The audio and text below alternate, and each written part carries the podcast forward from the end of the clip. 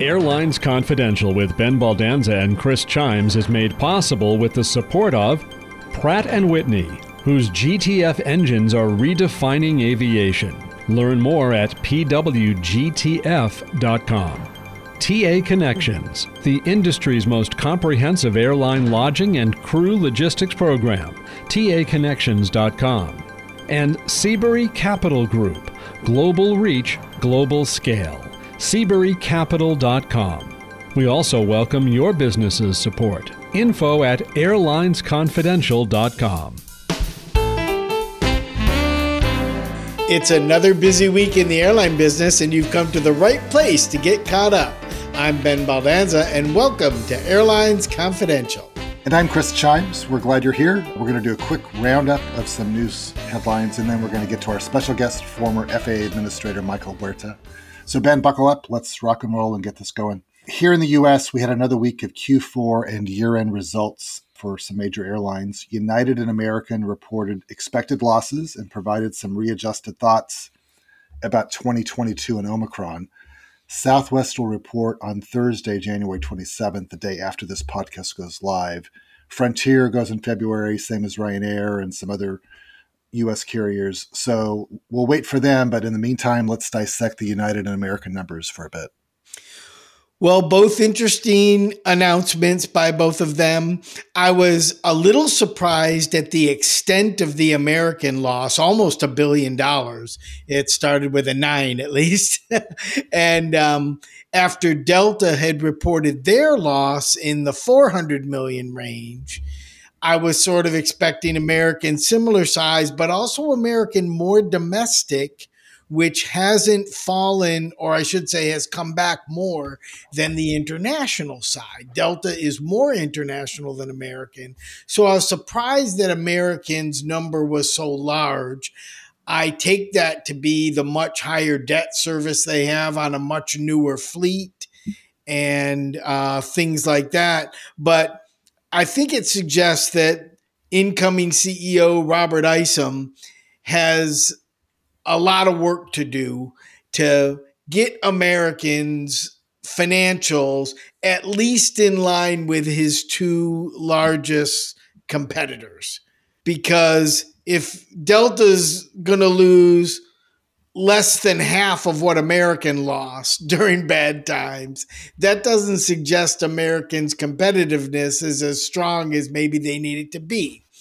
Now, in United's case, they also had um, an earnings number that was a little bit more in line, I think, with what Delta's look like in terms of you look at the size of their airline, which suggests to me that United, which has been the most conservative on capacity among the three big carriers, that that strategy has kind of worked for them that they've been flying things that work more than just keeping a lot of capacity in the air. So the bottom line is it seems to me that United and Delta are managing things a little bit more conservatively than American. American is still keeping a lot of capacity out there. And that suggests to me that a lot of that capacity maybe isn't returning the way they might hope it will be. Now, when Vasu Raja was on the show, and we really appreciate him coming on and talking about American strategy, he was very bullish about wanting to lead the recovery. And as people came back, he wanted to make sure they had seats. And that's been their strategy. And maybe going into the summer, that's going to benefit them versus the other two big guys. But when you're looking at just the last quarter and their loss almost double on similarly sized kind of companies, it suggests to me Americans got some catching up to do. What I liked about the two releases of United American following Deltas is all three of the carriers talked pretty bullishly about Omicron peaking, getting beyond Omicron, and looking beyond Omicron, they felt bookings would be very strong and we'd have a very strong summer. And they all sort of parroted that same kind of language, which is encouraging because if they all believe that, that doesn't mean it's going to happen, but they're all looking at their own booking data. They're all listening to their distributors. They're talking to customers. So when all three of the big airlines say they're expecting a busy summer, I'm encouraged that we may have a busy summer. So a few things stood out to me. One, despite the big American number, I think it was better than what the street expected. I mean, both United and the American losses were less than what the street was expecting. To your point, United's somewhat conservative approach bore out in some other things, like they readjusted their growth outlook for 2022. They originally said they were going to have more capacity in the air by the end of 2022 than they did in 2019. They're adjusting that. American made a point of saying they ended the year with their strongest liquidity position ever. So I think again they were trying to address the larger losses and and underscore their financial stability. Uh, the other thing that United was very bullish about getting back into the Asia market pretty strongly, along with kind of traffic coming back. But they pointed out a lot of optimism about Asia traffic. And then I saw that American had said they had hired 16,000 employees in 2021 and then projected to hire another 18,000 in 2022. By my, my calculation, their workforce in 2020 was like 113,000 or something. And so they're going to have about a quarter of their workforce relatively new. So they're absorbing a lot of onboarding and new talent. And obviously, that's going to raise costs and require more investment in people and training to get the operation back humming along. That's a great point you're making, Chris. You know, in some ways it lowers costs in that if if you think about why they need all those people, it's because they reduced a lot of flying because of the pandemic. Many senior people took early outs or retired or just left the industry. So now they're rehiring to refill capacity once they believe the demand is back. So they effectively over a couple of year period might be replacing more expensive senior people with lower paid new people. So in that sense, that could be a positive thing on their costs. But you're right, they're going to have to spend a lot of time onboarding and training, and that may offset at least some, if not all of that. Plus, you have to think of the cultural implications to the extent you've tried to build cultural issues within the company and communications and such, and now a quarter of the people are brand new, it brings a lot of challenges, doesn't it? Sure does. So uh, it's part of, I think, what a lot of companies are going through. But to uh, keep uh, airplanes flying, it's a much more complicated proposition. And then, Ben, breaking over the weekend and perhaps confirmed by the time we go live this week, Lufthansa seems to have won the bidding war for an equity stake in ITA, the successor to Italia. They are reportedly going to take a 40% equity stake, supposedly beating out BA and Delta, although Delta has denied making a bid. So, was this a strategic offensive move by Lufthansa or a defensive move to keep others out of their backyard? I think it's both, Chris. Now, Lufthansa has a history of doing this, right? They bought Swiss, they've bought Austrian, they've bought other airlines in the space in which they operate.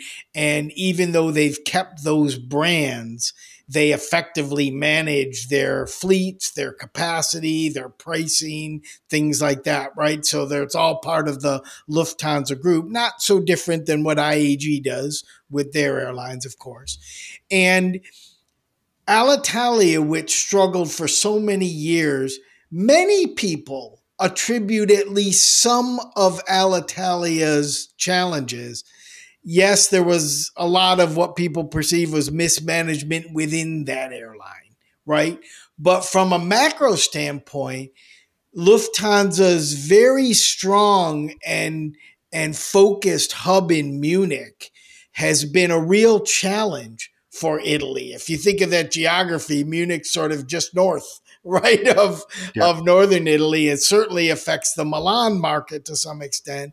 And United has pulled traffic that earlier may have connected over Italy into Germany with that, especially the Munich hub. And so Lufthansa doing this, I think, is clearly offensive they believe that they own not only Germany, but the markets around Germany, and Italy is one of those, and they don't want to lose that. But it clearly is also defensive because they wouldn't want BA getting stronger in that same space as well. It might be like, you know, IAG outbidding Lufthansa on a UK based airline if it were to come and play, right? To, to where you could see it as both offensive and defensive also sort of breaking news on this, Chris. I saw a report that said that ITA may actually use the name Alitalia because they've bought the rights to that name. Oh, I didn't see that. So, well, we'll have to see what else comes out of that uh, news this week. Um, I, you know, I agree with you that there's there's a, a yin and a yang to this uh, deal if it in fact happens, as uh, Lufthansa really tries to solidify not just Germany, they've got Austria, Switzerland. They've had a strong position in Italy. This just solidifies that.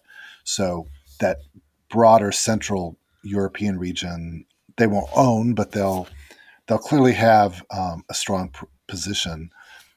You know, the other thing you didn't mention that we've talked about previously too is, I mean, the other issue with Italy in general is the Ryanair EasyJet and Wizz Air presence that has just kind of picked apart a lot of the leisure travel going to ultra low cost carriers. So this doesn't solve for that, but it certainly uh, puts them in a much better position to continue to pull the business travel feed uh, over their German hubs.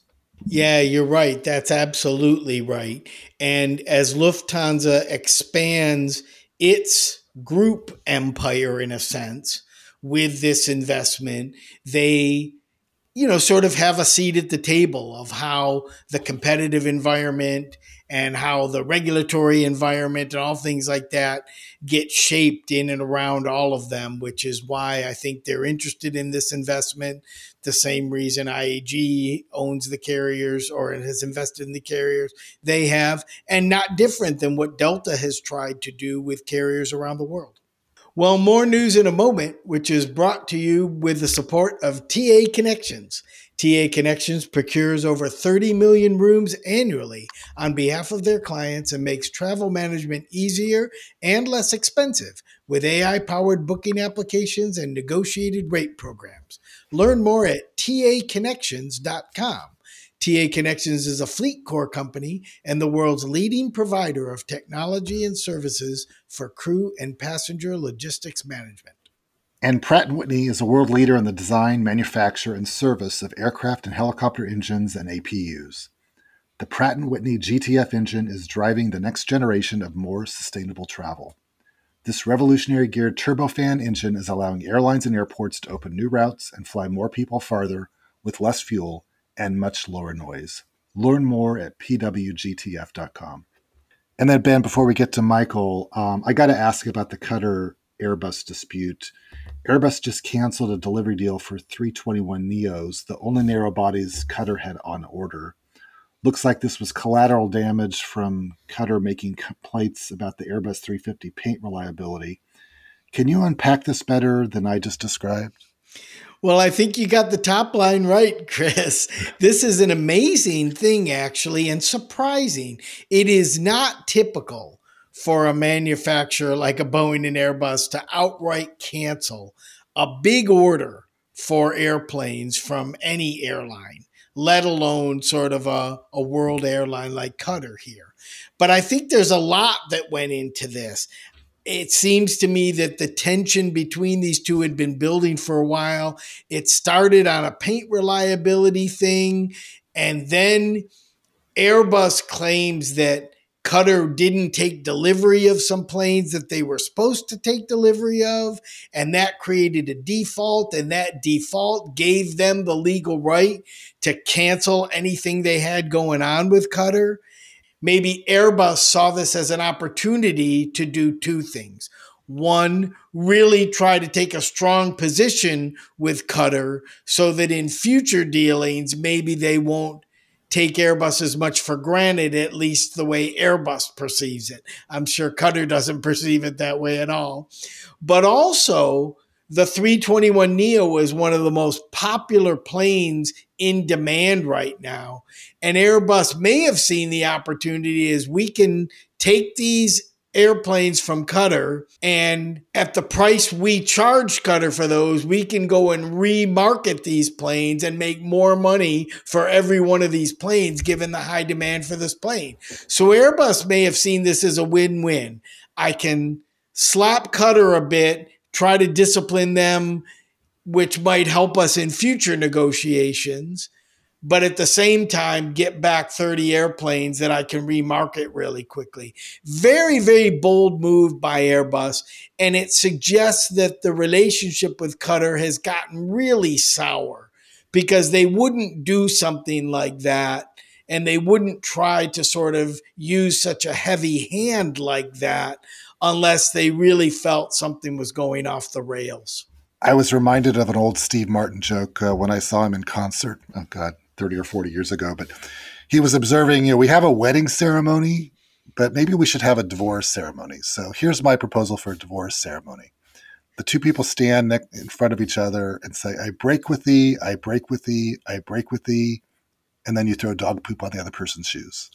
So I think Airbus was throwing a little bit of dog poop on Qatar's shoes uh, this past week. Um, I agree with you, a bold move, and maybe they just said enough. And um, we'll have to see where this goes. But um, like you said, clearly other people want those Airbus uh, Neos, and Airbus would rather put them someplace else.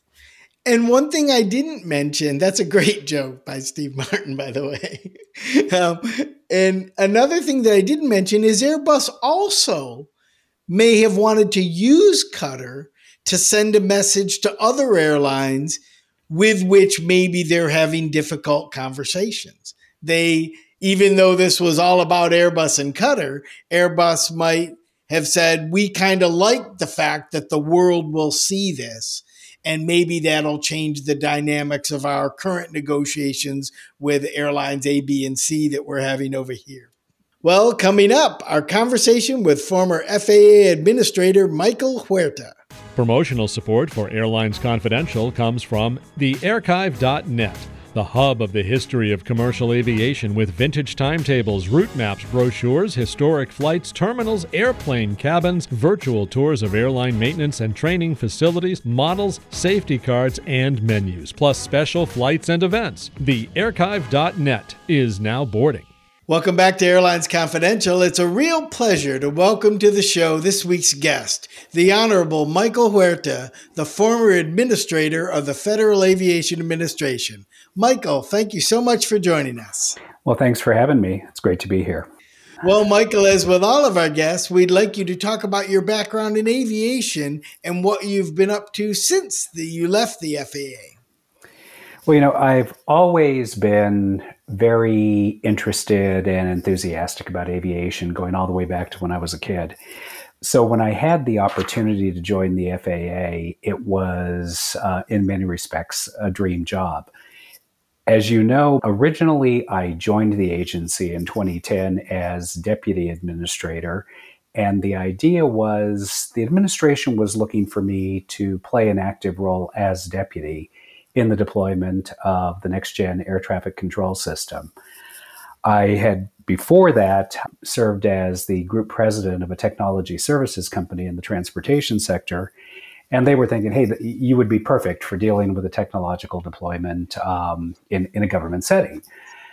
My response was, well, um, look, if I'm not going to sit here and tell you that a mission critical toll collection system on the New Jersey Turnpike is in the same league as what you're talking about here. But, you know, I'm certainly willing to play a role and be a part of it. And uh, they brought me on board. Um, I never really intended to be administrator, but uh, a bunch of things happened. And in uh, at the end of 2011 became acting administrator and then was finally confirmed in 2013 and it's truly been one of the most rewarding experiences i've had in my entire career Since then, I have uh, moved over into the consulting realm. I do aviation and aerospace consulting for a variety of clients, particularly in the new entrance area, what we call the new entrance uh, drones, um, electric vertical takeoff and landing aircraft. And I also serve on a couple of public boards, one Delta Airlines and the other a transportation technology firm called Verra Mobility. So, Michael, before you became the administrator, you'd been around transportation policy for much of your career, including a stint in the Clinton administration at DOT. What were some of the important uh, aviation decisions and topics you were involved in back then? Well, when I was at uh, DOT, I was focused much more on the surface transportation side, although I had some level of tangential involvement at uh, the effort that was led by then Vice President Gore to look at the air traffic system and to consider privatizing it in some way. We all know that that and subsequent efforts to do that uh, did not, uh, you know, were not successful. And I think that, you know, for a variety of reasons, we as a country, you know, struggle with um, this whole relationship of the government and the private sector in critical transportation infrastructure. One project that I was very heavily involved in, not related to aviation, was a program called the Alameda Corridor Project, uh, which was a rail corridor that connected the Port of Los Angeles with um, the rest of the country, essentially. What was significant about it is it was a public private partnership. And it was a project where the federal government did a, a very unusual structure rather than just a lot of federal grants to pay for the project. Since it was a project that could generate revenue, it became a loan program that funded a big part of the development of that project. And that became the predecessor for um, an ongoing program called uh, TIFIA, which was a lending program for a variety of different transportation infrastructure programs. So it was it was an interesting time to be in government. It was a great team, and while I was keeping an eye on aviation, I was not as heavily involved as I was when I went over to the FAA. But I was there for a very critical period, and that was uh, you'll remember in 1996 when we had um, some very significant crashes, TWA 800 and ValueJet and that led to the development of the culture that has characterized aviation since then this collaborative culture of the government and industry working together and uh, really set in motion what had been one of the what has been one of the safest periods in aviation in history. Well, Michael, that's a perfect lead in then to becoming the FAA administrator when you had been involved in the surface transportation issues. When you stepped into that role, which you described as a dream job at that time, I guess it could have been a dream or a nightmare based on what you had to face. What were you facing when you stepped into the role to run the FAA?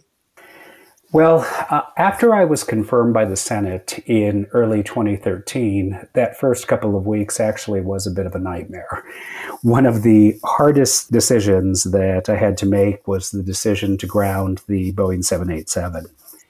You'll recall that uh, there had been some battery issues that had emerged uh, where fires would start on board the aircraft not in flight initially. Uh, it was when they would power up the auxiliary power unit. But an in flight incident uh, developed in that very early period of my tenure as, as administrator. And we had to make the tough decision to uh, put the airplane on the ground. And I think it was the right decision. At the time, it was called a bit of an overreaction. But what it did was it put in motion a really intense process of the FAA working with the company to come up with a fix and mitigations. And we were able to return the aircraft to flight after several months. But it was it was pretty intense. And I remember a lot of meetings where when we made the decision, that uh, we needed to ground the airplane, I remember one of our uh, senior executives saying to me, "That's a really big decision," and and it was, but I think it was the right decision. Michael, I agree with you that collaboration between government and industry has really led to this remarkable period of aviation safety. But after you had left the FAA, the agency came under some scrutiny regarding the regulatory oversight of the 737 MAX. What are some of the lessons from this? And talk about some of the challenges in changing the culture of a large government agency like the FAA. You know, it has been a challenging few years for the FAA. Going back to this collaborative culture I was talking about before, one of the things that characterizes that is that there has to be a lot of trust across the entire industry the companies, the agency, and ultimately the traveling public.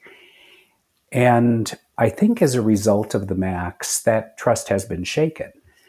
And it's something that is extremely important to make sure that uh, we focus on strengthening and uh, ensuring that it is always there. Because without that trust, you can't have the same level of transparency and sharing of information, which is really critical to ensure aviation safety. I was struck by in the early days following the two MAX crashes that or even or after the first crash and then certainly after the second both of which were just horrible horrible situations that people called into question what was fundamentally the collaborative approach to certification of aircraft. And I think that part of that is a natural tendency on the part of people to want to find a villain. But in aviation, we recognize that aviation is fundamentally about managing risk. If we wanted to eliminate risk, we simply wouldn't fly. But managing it is a difficult concept for the public to understand. But the best way to manage risk is for everyone to have access to the same information. And that's what's behind the collaborative approach to all aspects of ensuring aviation safety. I think there were some in Congress and many in the public at large that were calling for a bright line to be drawn between the regulator, the FAA, and the companies that uh, they regulate. And my concern about that is it creates an adversarial relationship where you don't have that same level of transparency and sharing. So, uh, fortunately, that is not what came out of the congressional hearings and investigations that took place following the crash. But what also has come to light was that maybe the relationship wasn't as trusting as it, as it needed to be. And what do I mean by that?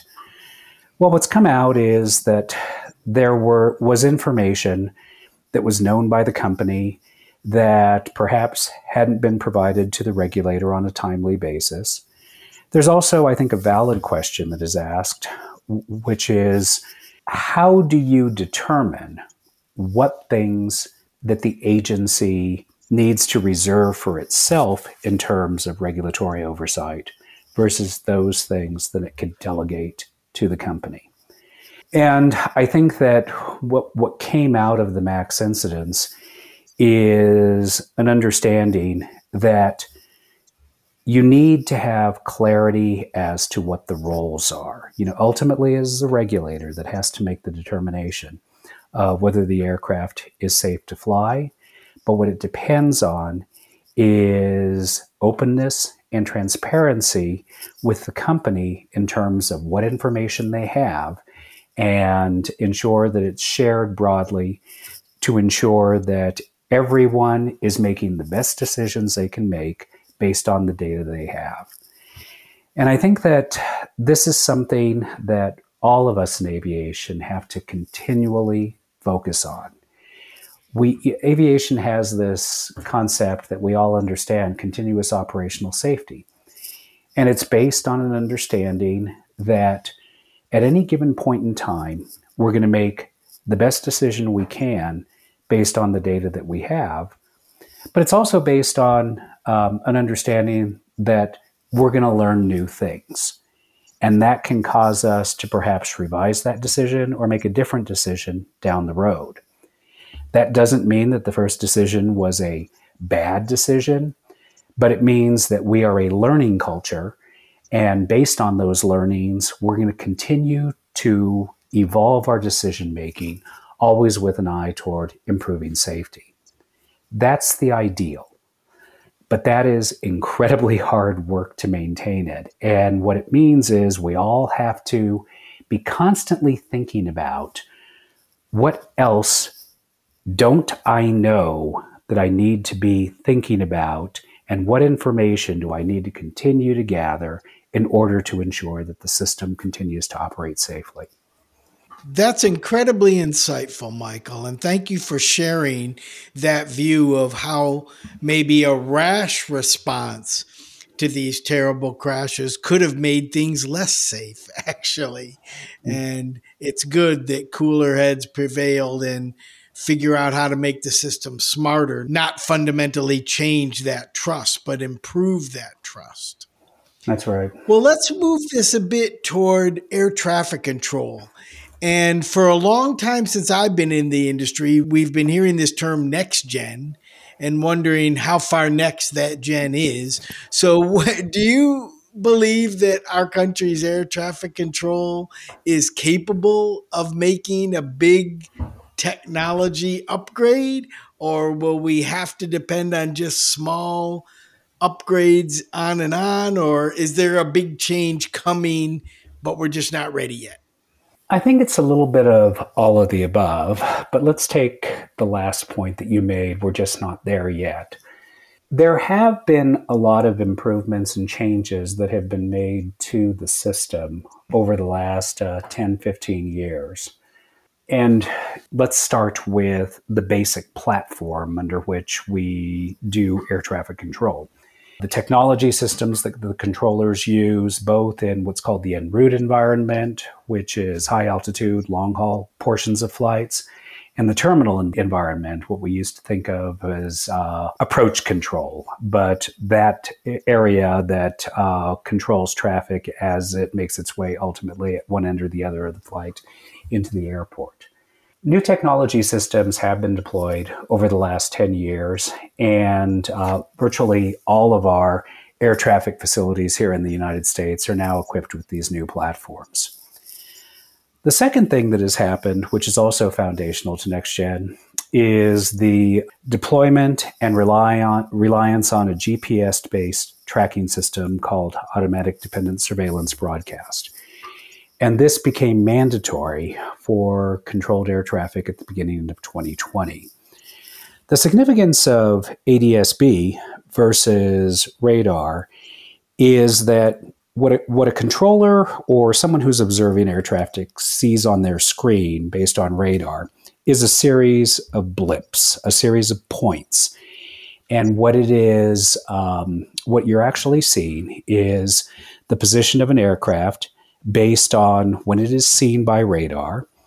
And then the next blip or point is when the radar sees it again.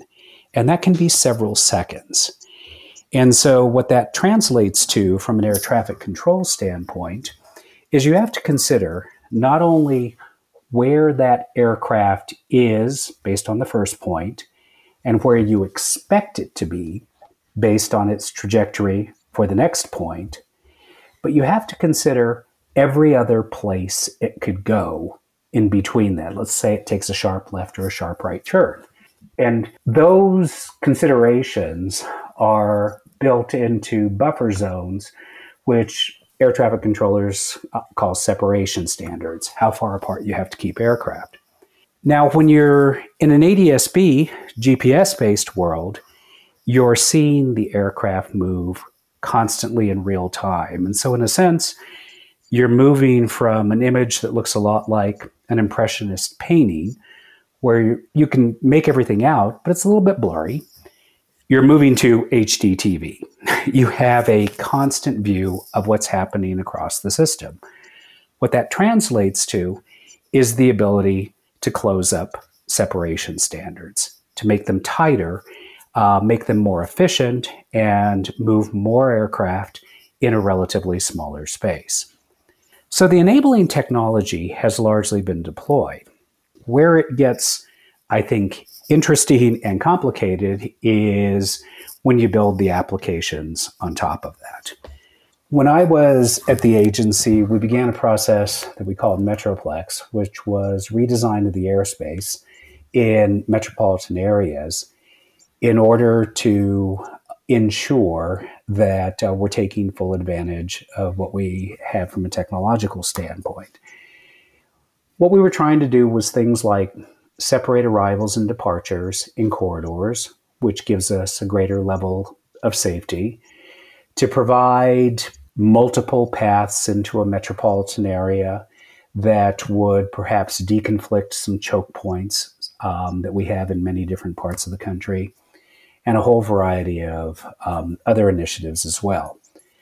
What we discovered was that we really underestimated the impact and the concern that that was going to generate from the public at large.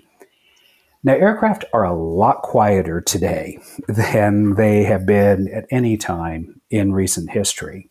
But that doesn't mean that people aren't sensitive to aircraft noise. And what we encountered in many different metropolitan areas was a great deal of public concern um, and backlash of redefined air routes over those metropolitan areas. And part of it, I think, was it, it didn't seem to have a basis in actual factual information uh, that we had public members of the public complaining about aircraft that were that were transiting the region at 11,000 feet. Very difficult to hear, but um, it led to this phenomenon that we were puzzled by. You know that it, there seemed to be a public reaction. If I can see it, therefore I can hear it. And uh, so we really had to spend a lot of time explaining and helping the public understand what we were going to do from an airspace standpoint, why we were doing it uh, to increase safety and efficiency, and what they could expect. But that makes it extremely difficult to uh, deploy these on a large scale. But you, know, going back to the beginning of your question, you asked, uh, "Will we ever get there?" The answer I believe, is we have to get there because uh, as we see more use of our airspace, not only for conventional aviation, but also for what we call new users or new entrants into the system, whether that's drone traffic, whether that is short haul, uh, electric vertical takeoff landing aircraft. Our existing air traffic system is not equipped to handle them as it's currently configured and operated. And we have to work together to find a way to accommodate these new users into the system. So, Michael, I'm going to ask a follow up to the NextGen technology question. And maybe I'm mixing apples and oranges or turboprops and jet aircraft. But what is the recent rodeo with 5G? What does that tell us about the agency and the government's ability to manage through technology transitions and you know should this have been resolved a long time ago with regard to implementing 5G around airports but talk to us about what we've all been watching the last couple of weeks. This 5G uh, kerfuffle that we've had over the past few weeks is a problem that didn't need to emerge in the way that it emerged and I think that uh, what it really speaks to is a lack of coordination and communication taking place primarily at the governmental level, which is unfortunate. it's a problem that has a solution, uh, but it's a problem that requires um, a lot of really detailed technical analysis in order to reach that solution. And unfortunately, that was not taking place on a timely basis over the last couple of years. You know, essentially, w- what it stems from, as a country, we have an objective of enhancing access to broadband services. And that's an incredibly important and significant policy objective. At the same time, as a country, we want to ensure a safe aviation system. And we want to, you know, when, when, when people get on aircraft, they're thinking about a lot of things. Uh, they're thinking about uh, whether they're going to get to their destination on time, who they're going to see once they get there. But for the most part, we're not thinking about whether it is safe to do so because we have come so far in aviation and we've come to expect that in the system. Well, how they came into conflict was uh, through the use of spectrum. Spectrum is a limited resource, and uh, a lot of it is used for aviation. And uh, the Federal Communications Commission, which is responsible for allocating spectrum here in the United States, had identified a number of years ago that it wanted to make a particular portion of the spectrum, the so called C band, available for these uh, 5G deployments here in the US. Starting all the way back then, uh, the aviation industry uh, made its concerns known about the potential for interference with the deployment of 5G with critical onboard navigation systems. And those concerns or are transmitted through the FAA to another government agency uh, within the Department of Commerce, the NTIA, National uh, Telecommunications and Infrastructure Administration, and they are responsible for arbitrating these discussions at the governmental level. Well, uh, what happened was a bit of a regulatory standoff between technical experts, where when the spectrum auction was held at the end of 2020, the spectrum that was made available for 5G was essentially identified as being free of interference. And so the telecommunication companies bid in good faith billions and billions of dollars to have access to that spectrum. And uh, meanwhile, the concerns expressed by the aviation industry, which had been in aviation circles well known, were not acknowledged in that spectrum auction. But that didn't mean the issue went away you know, the industry continued to have concerns, continued to conduct its own analysis, and concluded there could have been a hazard, or there that there was a hazard to the deployment of 5G. So when all of this, as we got closer to the deadline, telecoms were going to be turning on 5G services. The aviation industry really turned up the volume and said, this has got to be dealt with. And that's what led to all of the discussions and the potential for disruption that we were seeing over the last couple of weeks. We didn't have to have that. I think this is a, this is one of those problems that was created at the governmental level. You know, you have technical experts in the FCC, you have technical experts in the FAA. It was the FCC's position that this wasn't a problem and that the FAA was overreacting. And you know, I, I have no reason to believe that their technical experts, uh, you know, had not reached an unreasonable conclusion. But what that overlooks is that the FAA, by statute, has its own responsibility to make the determination of no hazard.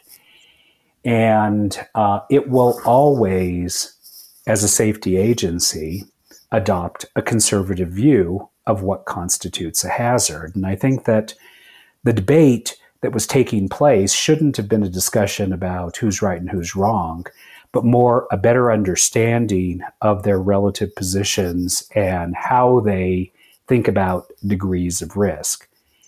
That didn't happen. Instead, what things devolved to was a bit of a debate about who's right and who's wrong. The telecom companies were absolutely correct that uh, 5G has been deployed in over 40 countries with no significant problems to aviation. When they made that statement, though, what was left off the end of it was the end of the sentence, which essentially says, after extensive consultation between telecom and aviation regulators. That was what hadn't taken place here. That's what is now belatedly taking place.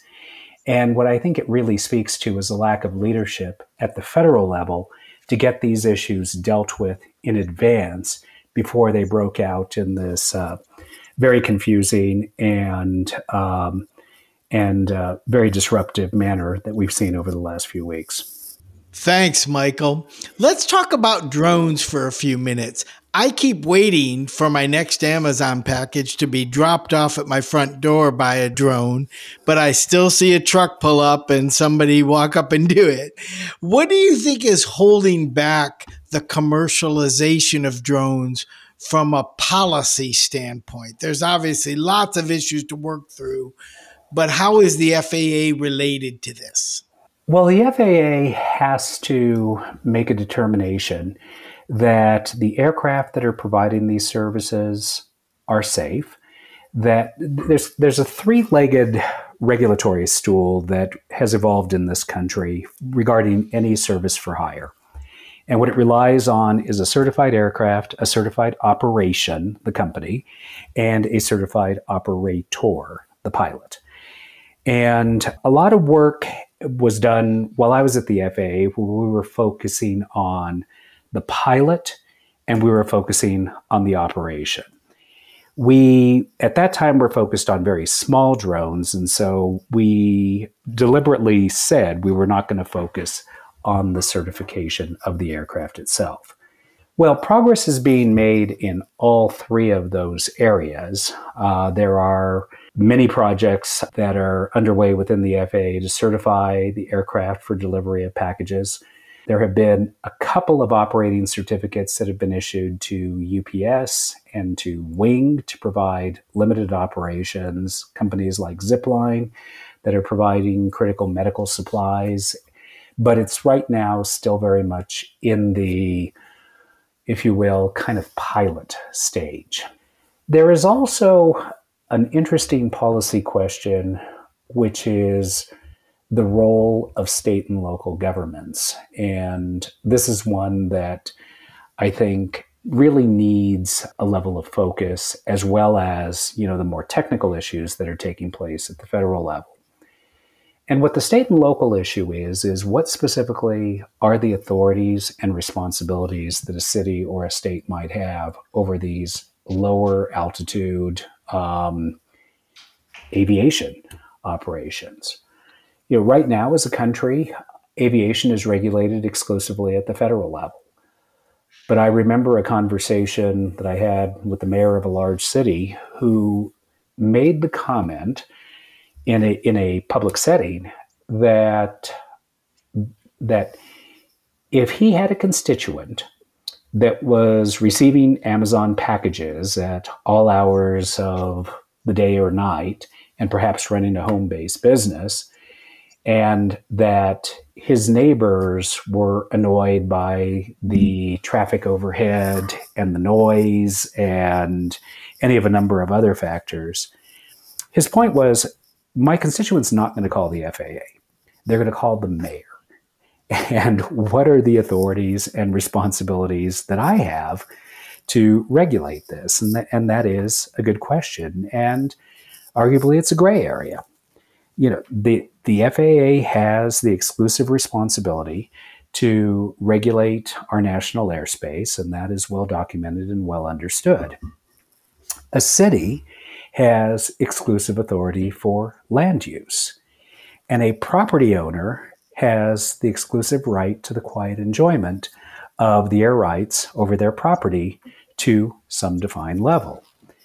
And so, on its face, you can see that there's a conflict and for the history of aviation up until now, the way that has been defined is essentially contractually. The FAA will recognize a city's ability to locate its airport wherever it chooses to do so in exchange for the city recognizing the FAA's authority to regulate that airport and to ensure that it meets a certain standard for operation and that it operates as a public use facility. There are also federal grants in the picture as well that provide the framework for that to actually be negotiated and enforced. When you have a world where your driveway can essentially become an airport, that construct doesn't work. And so, what you need to have is some understanding and development of the um, of what are the authorities that exist at all levels of government. Now, the FAA has tried to deal with this through a series of pilot programs and uh, waivers that have been issued, all with the thought that it's developing information that will inform future regulatory activities. The problem is, I think that they've kind of gotten stuck in doing these pilots or doing a lot of things by waiver. And what that sets up is what I think is a false sense of progress. They're able to point to, hey, there are activities that are taking place. I mentioned the, the authorities granted to a few companies to provide some limited operations. But in the absence of having a clear regulatory framework of how this can actually work on a large scale, it really is holding back the industry. And so, at its core, I think what you need is there's always a whole lot of discussion of we'll just get the regulator out of the way and all this stuff would hap- will happen. This is actually an industry that is calling out for a regulatory structure so they have certainty uh, for their business, for their investors, of how this thing is actually going to operate. And in the absence of that, I think that's probably the single biggest impediment right now. But what's behind that is all the questions we've been talking about about certification of the aircraft, about certification of the operation, the role of state and local government authorities. It's a complex problem, but what everyone needs to be focusing on is what is the structure we're putting in place and how do we provide the certainty that we need for the companies to be able to provide the services that they very much want to provide and that the public wants to have. So, Michael, as we wrap up, you've taken us to school on a bunch of issues related to technology and complicated aircraft and air traffic control decisions and issues. Let's talk about jerks on airplanes. Why can't the FAA and, and DOT do more to get the disruptive passenger issue under control? Well, the FAA's authorities are civil authorities, not criminal authorities. And it does depend on the rest of the government, the Justice Department, to really focus on the uh, more criminal aspects of this. I'm one of those people that is a big believer in being very public, taking aggressive enforcement on these, and being very public about uh, who you're enforcing against, what they have done, and why it is unacceptable.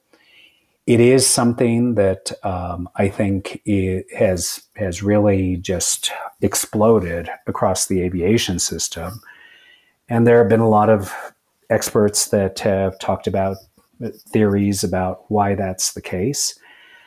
But I think that at its core, the public needs to understand is this is not acceptable.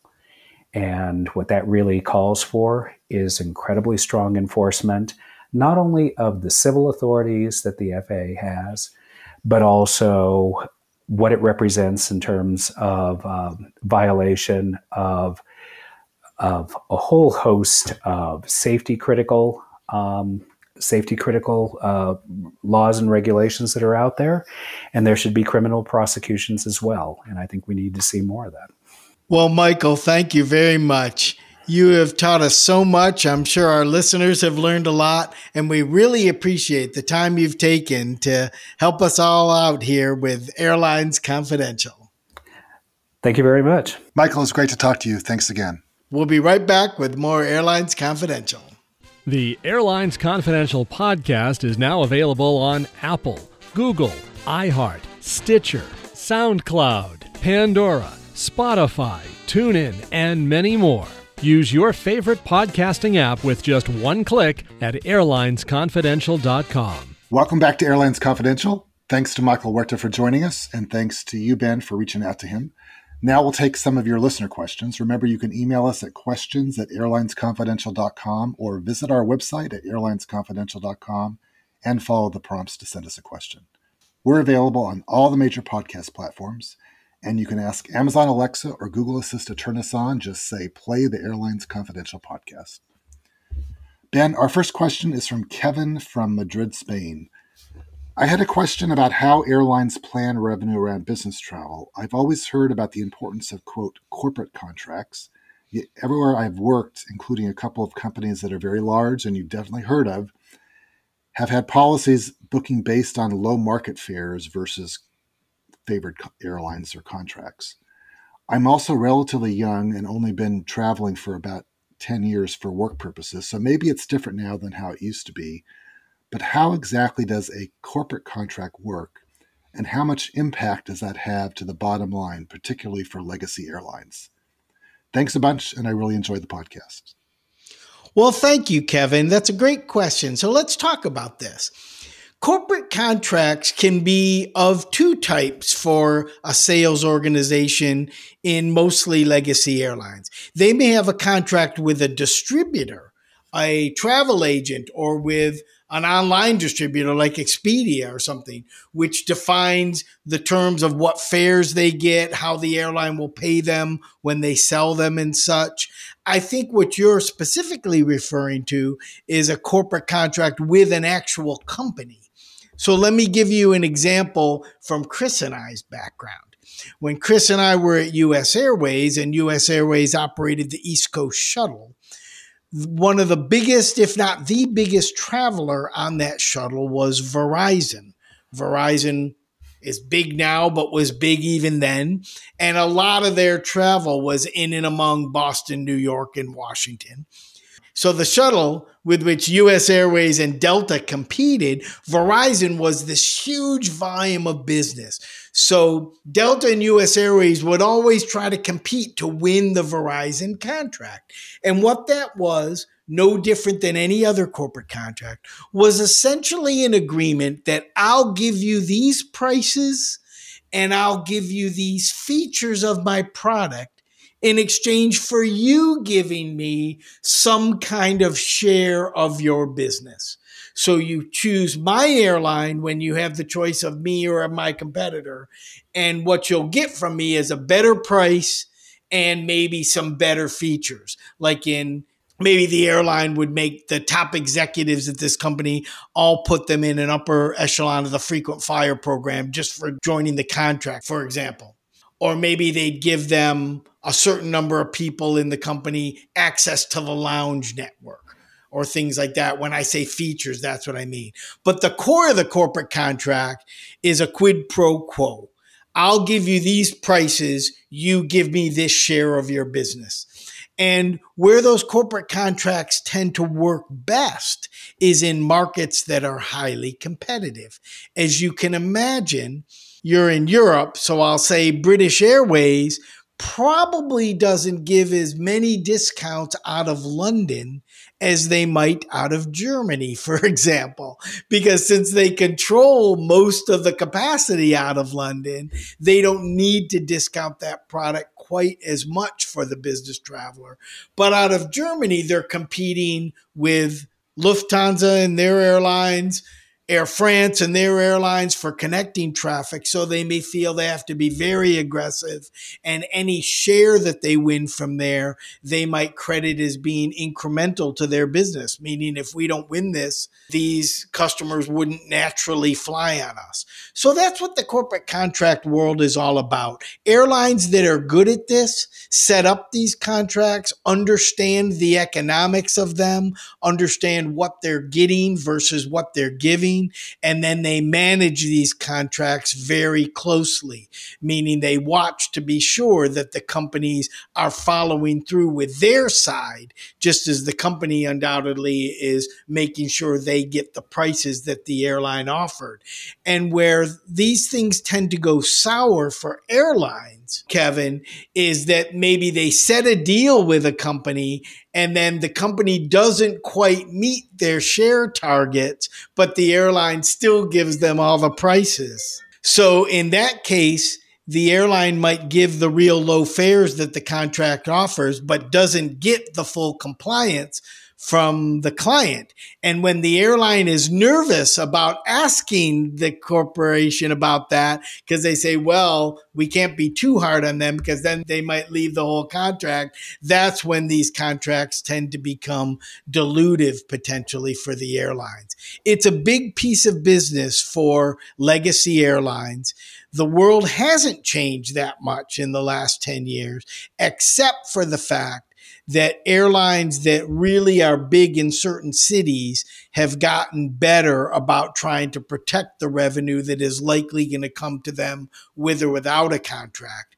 But in competitive spaces, this is still very big business. And if you work in a sales organization at a big airline, especially a big legacy airline, this is a lot of what you do. Right. And then uh, to underscore the other point that you you touched on Ben for Kevin and for others. You know, if you're using an online booking tool like at Carnival, you, we use GetThere by Sabre or Egencia or American Express, or there's lots of others out there. Your corporate rates are often embedded in those tools. So you're told to book the lowest fare, but then it also reflects the airlines that your company has a contract with with negotiated rates. So uh, they're appearing in, in multiple ways. It's not like you're just booking always booking direct with an airline, but how you book, um, whether through your travel agent or corporate travel office, is often tied to these negotiated rates. That's a great point that I wasn't as clear on. Thanks, Chris. That that's right.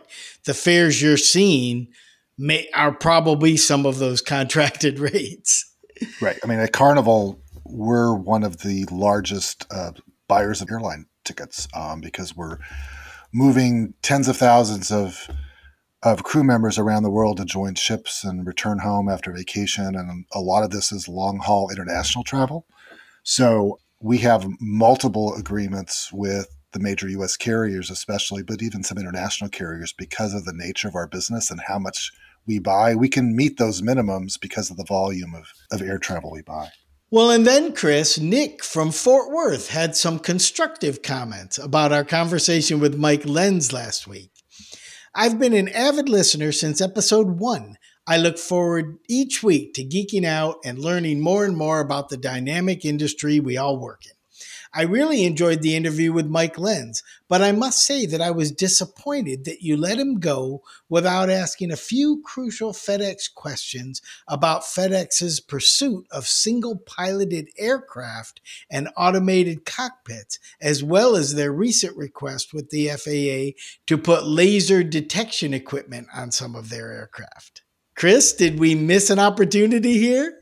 Nick, that's on us. It wasn't purposeful. Ben and I were collaborating on the discussion and topics to cover. And frankly, we just missed these two. I know we've talked about the single pilot uh, cockpit issue previously on some of these broadcasts, and we probably should have asked him about it. It just slipped our mind. Our apologies. Hopefully, we'll have other guests that can address it moving forward. But glad you listened, glad you're a faithful listener, and glad you're enjoying our guests.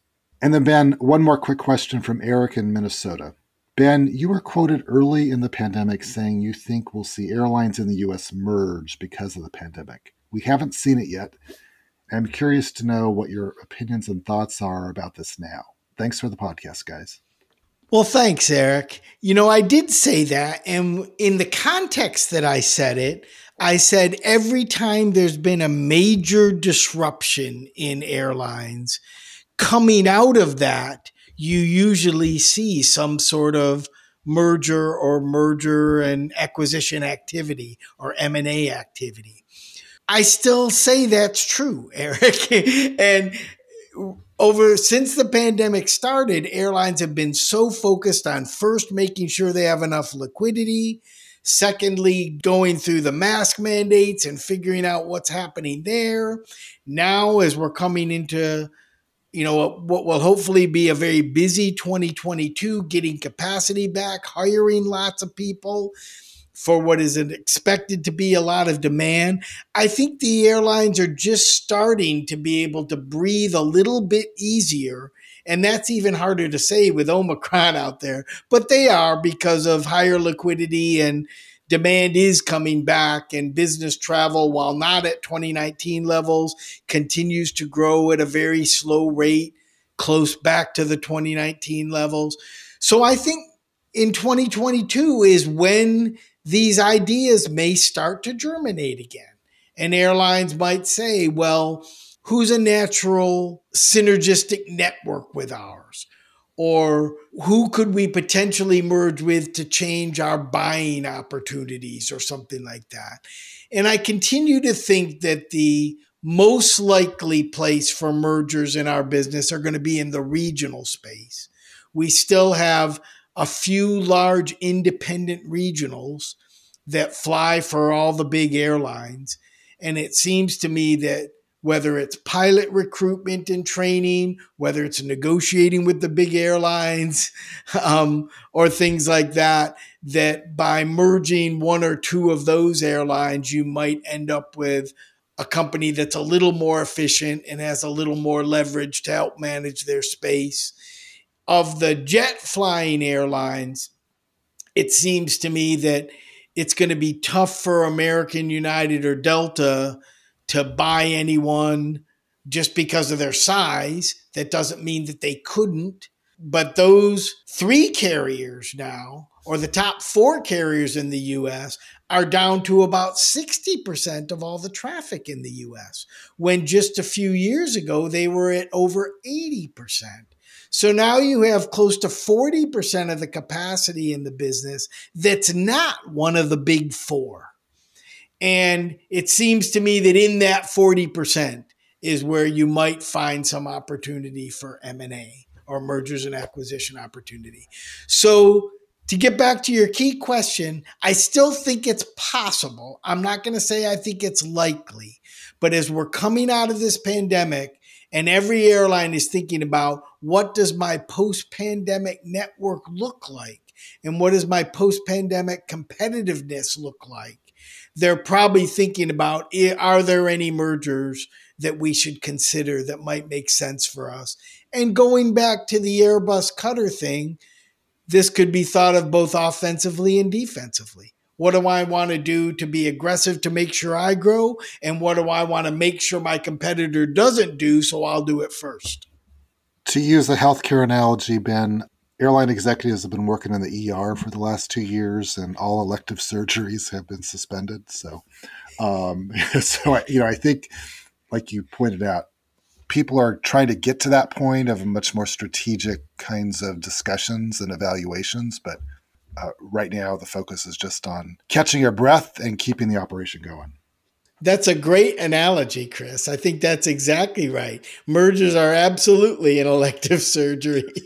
And that's right in a lot of ways, actually. So, well, Finer Wine is next, but not before we pause to thank the specialty finance and banking team at Seabury Capital Group. Their award winning and widely respected team has superior industry knowledge along with state of the art analysis technology and solutions and an unmatched depth of relationships and decision makers in industry, finance, and government. Explore their global reach and scale at seaburycapital.com. Chris, this week's finer wine is from Linda in Pennsylvania. I like the option to fly from Philadelphia on American, but parking at the airport is ridiculous. Couldn't the airline strike a deal to give their loyal customers some kind of discount for airport parking?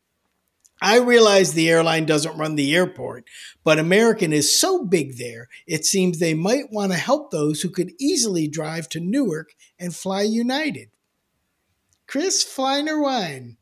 Linda, I'm going to have to ding you for it being a whine, but I think you raised some really interesting points. I haven't parked at Newark Airport in a couple decades, but I find it hard to believe that parking at Newark is less expensive than Philly, but maybe it is. Or maybe there's better options.